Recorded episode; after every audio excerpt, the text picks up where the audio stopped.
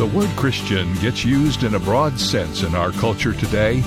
It is applied to people who are not Jewish, Muslim, atheists, or agnostics, or adherents of any other religion. If you are not one of those other groups, well, you must be a Christian. But it's important to remember this old saying, sitting in church doesn't make you a Christian any more than sitting in a garage makes you a car. The Bible says that a Christian is a person who has experienced a new spiritual birth, a supernatural event that only happens when one trusts in Jesus Christ as Lord and Savior. This is David Jeremiah, encouraging you to get on the road to new life. Discover God's definition of Christian on Route sixty-six.